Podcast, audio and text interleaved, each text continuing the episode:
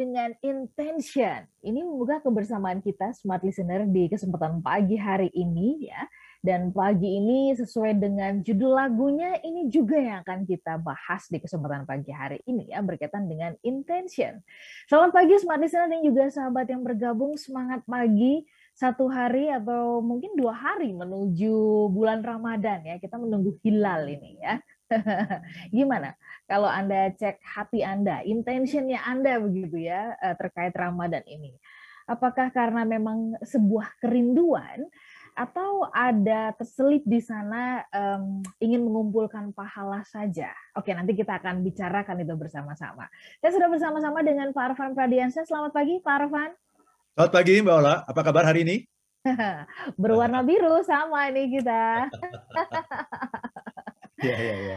Oke, jadi sudah siap nih kira-kira dua hari menuju Ramadan ya Pak Arfan ya. Betul, kan bulan Ramadan ini kan juga adalah bulan hmm. untuk memurnikan niat Mbak Ola. Betul, betul. Ya, betul. Jadi harus harus kita selalu awasi tuh niat kita sebetulnya apa tuh. Hmm. Puasa itu sebetulnya karena Allah atau karena pingin diet gitu. atau pahala ya nggak salah juga sih Parvan kalau mau diet. Juga lah, ya. gitu.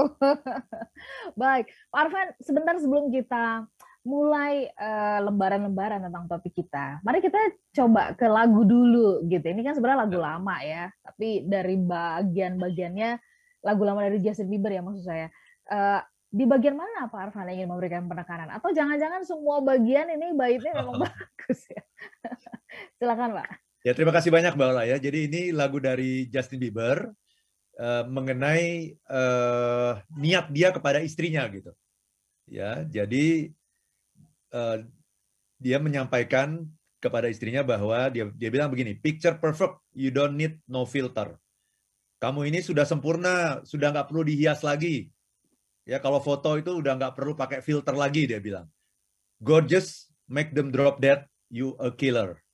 Ya, mhm. kamu itu cantik, membuatku tergila-gila, seakan membunuhku. Shower you with all my attention. Memanjakanmu dengan segala perhatianku.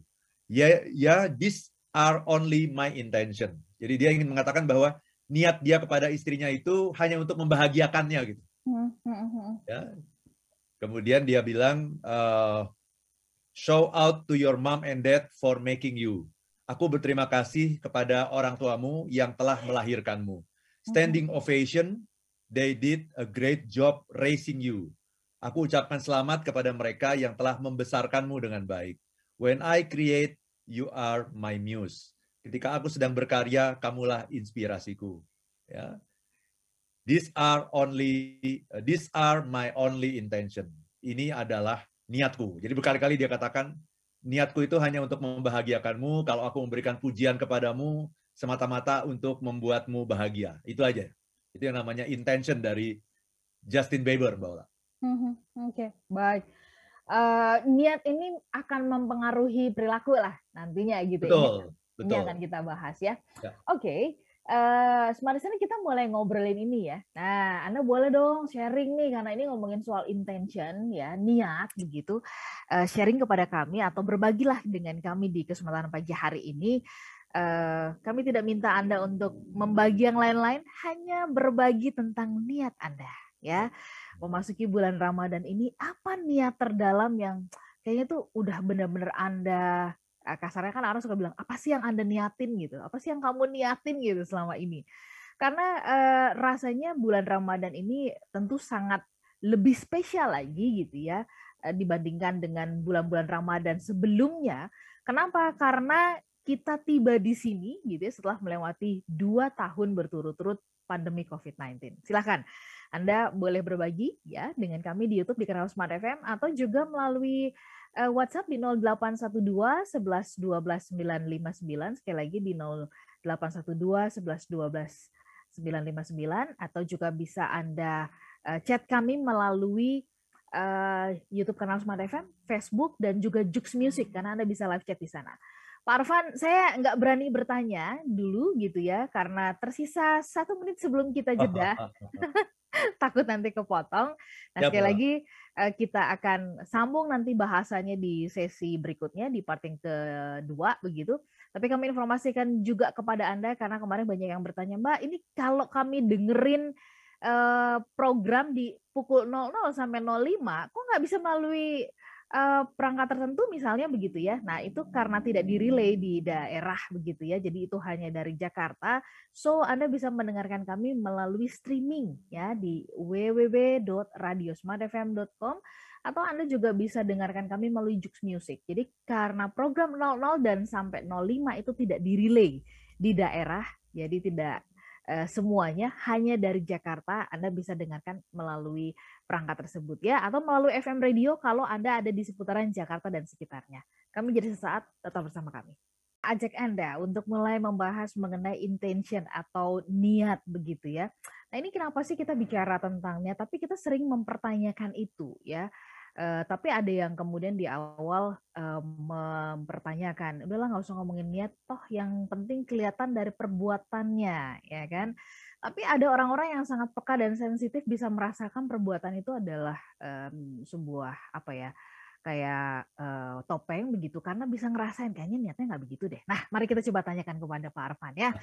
Pak Arfan, kalau begitu uh, mana yang lebih dulu bahwa perbuatan mempengaruhi niat atau niat ini akan mempengaruhi perbuatan begitu, Pak Arfan?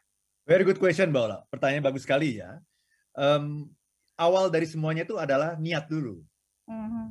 Niat itu kan adalah alasan kenapa kita melakukan sesuatu niat itu adalah motivasi yang paling dalam gitu. Kenapa sih kita melakukan itu gitu? Karena segala sesuatu itu yang baik itu uh, tidak akan menjadi baik kalau niatnya nggak baik gitu. Ya, ya. Ya, ya misalnya saya memberikan uh, pujian gitu. Memuji orang itu baik nggak, Mbak Baik. Kelihatannya. Ya. gitu ya. Tapi ternyata ada orang yang memberikan pujian untuk menjerumuskan gitu. Mm -hmm. Iya kan, dipuji terus biar dia tambah nggak paham mengenai dirinya, biar dia melakukan kesalahan itu terus berulang-ulang, akhirnya dia akan terjerumus, gitu kan? Tapi kan bentuk tindakannya kan adalah memberikan pujian yang kelihatannya baik gitu. Tapi yang menentukan baik atau tidak berarti apanya tuh Mbak Ola? Mm-hmm. Alasannya kan, kenapa saya memberikan pujian? Biar dia tambah terpuruk, biar dia tambah nggak sadar diri, biar dia tambah terjerumus. Ah, udah. Kalau ada masukan uh, feedback for improvement, jangan kasih tahu dia. Dia harus dibikin senang hatinya, kasih aja yang baik-baik aja. Wah, gitu kan. Jadi yang menentukan kita itu adalah alasan kenapa kita melakukan sesuatu gitu, Mbak Ola. Hmm. Hmm. Itulah yang namanya intention, niat. Hmm. Hmm. Oke, okay. the reason behind begitu ya, Pak. Betul, betul. Oke, tapi um, kan banyak yang berpikirnya atau banyak yang kemudian uh, mengcounternya dengan uh, ya bicarakan sesuatu yang tidak terlihat gitu karena uh, pada akhirnya yang yang akan ditangkap oleh panca indera kita mata gitu ya pendengaran gitu kan Pak Arfan itu kan adalah sesuatu yang terlihat dan bisa terdengar sementara kalau intention itu kan nanti kita tanya ya kepada Pak Arfan ya uh, intention itu sebenarnya ada di, di sebelah mana begitu. Tapi sebelum ke, ke, ke situ gitu, um, ya itu uh, counternya adalah kalau dari yang tadi Pak Arfan sampaikan, toh kan itu nggak kelihatan ya ngapain kita bicarakan yang nggak kelihatan gitu Pak Arfan.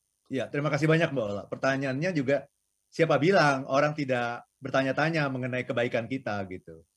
Ah, iya benar ya. Kan? Iya iya. Kalau misalnya gini Mbak Ola, ada orang yang mau yang berkenalan dengan Mbak Ola, kemudian mau neraktir makan siang. Iya. Itu baik apa enggak? Mbak, uh, baru berkenalan ya? Baru ya. berkenalan ya? Oh, iya. Ya, oke okay lah. Ya, sepintas itu terlihat baik. Ya, mau ditraktir makan ya, siang. Ya, mau ditraktir makan, ya. Iya kan? Tapi kan Mbak Ola bertanya-tanya enggak? Ini maksudnya apa ya sebenarnya ya? Dia yes. mau apa ya sebenarnya ya? Bertanya-tanya enggak itu? Iya. Pasti bertanya-tanya. Itu, itu. Ya. Kita bertanya-tanya, kita selalu bertanya-tanya. Bahkan kita selalu bertanya-tanya Mbak Ola. Selalu mempertanyakan niat orang sebenarnya. Walaupun niat itu tidak bisa dilihat gitu. Karena kita eh, jauh di lubuk hati kita dan kita tidak perlu belajar ilmu apa pun ya Mbak Ola ya. Tidak perlu belajar ilmu happiness, tidak perlu belajar psikologi. Tapi setiap orang itu sudah dikaruniai oleh Tuhan itu antena. Antena gitu ya, radar gitu ya untuk mempertanyakan ketulusan seseorang gitu. Kalau ada orang yang menolong kita kan kita selalu bertanya, ini sebenarnya ini tulus apa enggak? Ketika kita bertanya ini tulus apa enggak, kan sebetulnya yang kita tanya adalah niatnya kan. Dia nolong saya kenapa nih gitu? Apakah karena dia hanya menjalankan pekerjaannya, atau dia sungguh-sungguh ingin membantu saya, membuat saya sukses, atau dia sebetulnya ingin kamuflase saja di depan saya gitu. Sebetulnya dia musuhin saya di belakang. Di hmm. belakang saya dia sangat giat untuk menjelek-jelekan saya ke mana-mana. Tetapi untuk menutupi itu di depan saya dia berperilaku baik, manis, seolah ingin menolong, membantu gitu. Yang ingin saya katakan adalah itu adalah embedded di dalam diri setiap orang gitu. Sebuah radar yang selalu mempertanyakan ketulusan orang lain. Walaupun kita tidak bisa mengatakan hal itu ya, karena kalau kita katakan orang akan ngomong, ayo ini suuzon nih, suuzon gitu. Jadi itu tidak pernah diomongin. Ya. Karena kalau kita omongin nanti kata orang suuzon gitu. Ya. Maka kita simpan di dalam hati. Tapi sebetulnya kalau kita bicara mengenai kepercayaan, ya trust level kita dengan orang lain, trust level itu sangat dipengaruhi oleh yang namanya ketulusan itu. Trust level hmm. sangat dipengaruhi oleh dugaan kita akan niat orang terhadap kita. Oke. Okay. Itu, ya, Ya.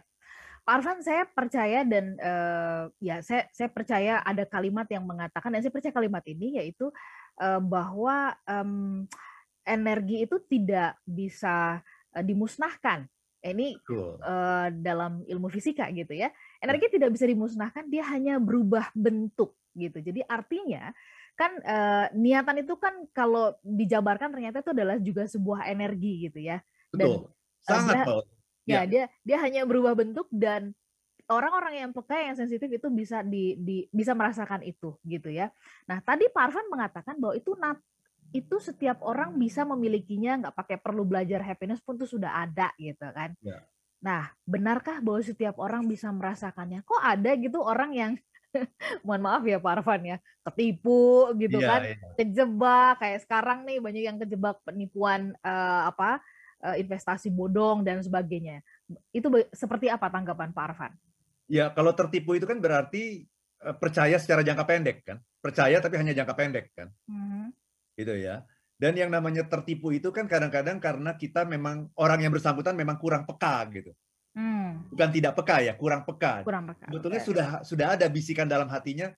Ya. Ini benar apa enggak ya gitu. Cuman ya ada tarik menarik kan antara keinginan untuk mendapatkan keuntungan yang yeah. besar yeah. dengan keinginan untuk berhati-hati gitu. Itu kan ada tarik tarik menarik, tapi saat itu dimenangkan oleh keinginan untuk mendapatkan keuntungan yang besar. Itu yang lebih dominan pada saat itu gitu.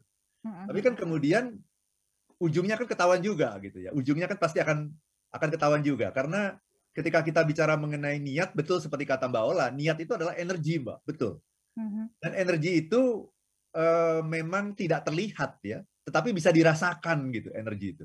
Ya. Energi itu bisa dirasakan gitu Mbak Ola. Ya. Jadi niat orang misalnya talk talk show kita pada pagi hari ini ya. Ini sebetulnya kita talk show ini, ini niatnya apa sih gitu. Mm-hmm. Itu kan tidak ketahuan gitu ya, tidak ya. bisa dikatakan, tapi orang bisa membaca kan. Ini niatnya untuk mencerdaskan bangsa gitu ya, atau inspirasi orang, atau sekedar untuk promosi misalnya gitu ya. Ya, ya. Itu kan ya. orang tidak eh, tidak bisa mengatakan itu, tapi orang bisa melihat itu. Dari bagaimana kita melakukan talk show ini, bagaimana misalnya keseriusan kita, itu kan orang bisa menduga gitu. Oh, ini nih sebetulnya maksudnya ini nih sebetulnya gitu. Tanpa kita harus mengatakan itu, Mbak Ola ya. Oke, okay, baik. Kalau begitu sebenarnya Pak Arfan uh, niat itu atau intention itu berada di mana sih gitu ya? Di pikiran gitu kan? Ya di dalam hati kita begitu atau di sebelah bagian mana gitu Pak Arfan di ruang terdalam kita ini? Ya, um, itu ada di dalam pikiran kita yang paling dalam, Bala. Ruangan yang paling rahasia gitu, kalau saya ingin mengatakan begitu. Ruangan rahasia. Ruangan ya? yang paling rahasia gitu. Ya. Karena memang tidak ada yang betul-betul tidak ada satu orang pun yang bisa tahu gitu sampai soulmate kita, pasangan kita saja tidak akan pernah tahu itu. Sebetulnya niat kita yang terdalam itu apa gitu. Hmm. Itu adalah sesuatu yang kita sembunyikan rapat-rapat, jauh-jauh di dalam hati sanubari kita, dan hanya uh, antara kita dan Tuhan saja sebetulnya yang tahu itu. Hmm. Hmm. Sehingga sebetulnya orang yang paling bisa menjadi hakim terhadap niat kita, itu adalah diri kita sendiri, bahwa. Jadi orang lain itu tidak bisa menjadi hakim gitu ya. Misalnya eh, kenapa seseorang misalnya memutuskan sebuah kebijakan misalnya ya. Ini kebijakan ini diputuskan ini sebetulnya untuk masyarakat luas atau hanya untuk menguntungkan segelintir orang. Nah, kan itu nggak ada yang tahu kan. Tetapi uh, yang paling tahu, yang paling bisa menilai itu adalah dirinya sendiri gitu. Jadi hakim yang paling uh, jujur, hakim yang paling benar itu adalah diri kita sendiri sebetulnya. Yang bisa menilai niat kita gitu. Karena kalau orang lain menilai niat kita, kita akan dengan gampang mengatakan ini seuzon nih gitu. Ya. Itu ya. Ya. Pak Arfan saya sering mendapatkan kalimat itu tuh Pak Arfan. Uh, ketika misalkan uh, apa namanya saya coba mempertanyakan gitu mengkritisi ya. gitu ya. Terus ya dengan berbagai dengan berbagai alasan tentunya kenapa saya bertanya demikian. Saya suka nih diingetin oleh uh, rekan saya gitu ya, rekan yang sangat dekat sekali begitu. Dia mengatakan hati-hati loh, jangan seuzon loh begitu. Iya betul, iya. Waspada boleh tapi jangan seuzon. Terus setelah saya pikir-pikir apa bedanya gitu ya seuzon dengan uh, uh, apa waspada? Dia sama-sama adalah sebuah uh, ini apa uh, kewaspadaan kalau menurut saya. Nah, Pak Arfan boleh tolong dibantu yang benar itu apa gitu bahwa seuzon itu tidak boleh, waspada boleh, atau sebenarnya ini keduanya adalah saudara kembar begitu Pak Arfan? Terima kasih banyak Bola. Ini pertanyaan yang bagus sekali ya. Jadi uh, seuzon itu kalau kita mengatakan itu gitu. Kalau kita mengatakan itu, apalagi menyebarluaskan itu, itu menjadi sesuatu yang negatif gitu Mbak Ola ya. Hmm. Tetapi yang namanya kepercayaan itu kan sesuatu yang tidak bisa kita bikin gitu. Gak bisa kita atur yang namanya kepercayaan itu kan istilahnya trust is earned ya, not given. Trust itu kan harus diraih bukan bukan diberikan gitu. Ya. Trust itu kan beda sama cinta ya. ya. Kalau cinta itu kan unconditional. Mm-hmm. Gak ada syarat-syaratnya. Mau ya. orang itu jahat, mau orang itu seperti apa pun, kita tetap harus mengasihi orang lain. Gak ada syaratnya. Itu namanya hmm. unconditional. Tapi kalau trust itu kan ada syaratnya. Hmm. Ada syaratnya. Saya percaya apa enggak ya sama orang ini ya? ya. Itu nggak bisa dibikin gitu. Itu ya. hanya bisa terjadi karena sebuah proses interaksi dengan orang itu yang tidak memberikan rasa nyaman buat saya gitu, Mbak Ola. Ya. Ya. Jadi itu sesuatu yang bersifat alamiah saja kalau saya tidak percaya sama orang. Cuman ketika saya menyebarluaskan itu kepada orang-orang yang tidak ada kaitannya, nah itulah yang namanya suzon. Hmm.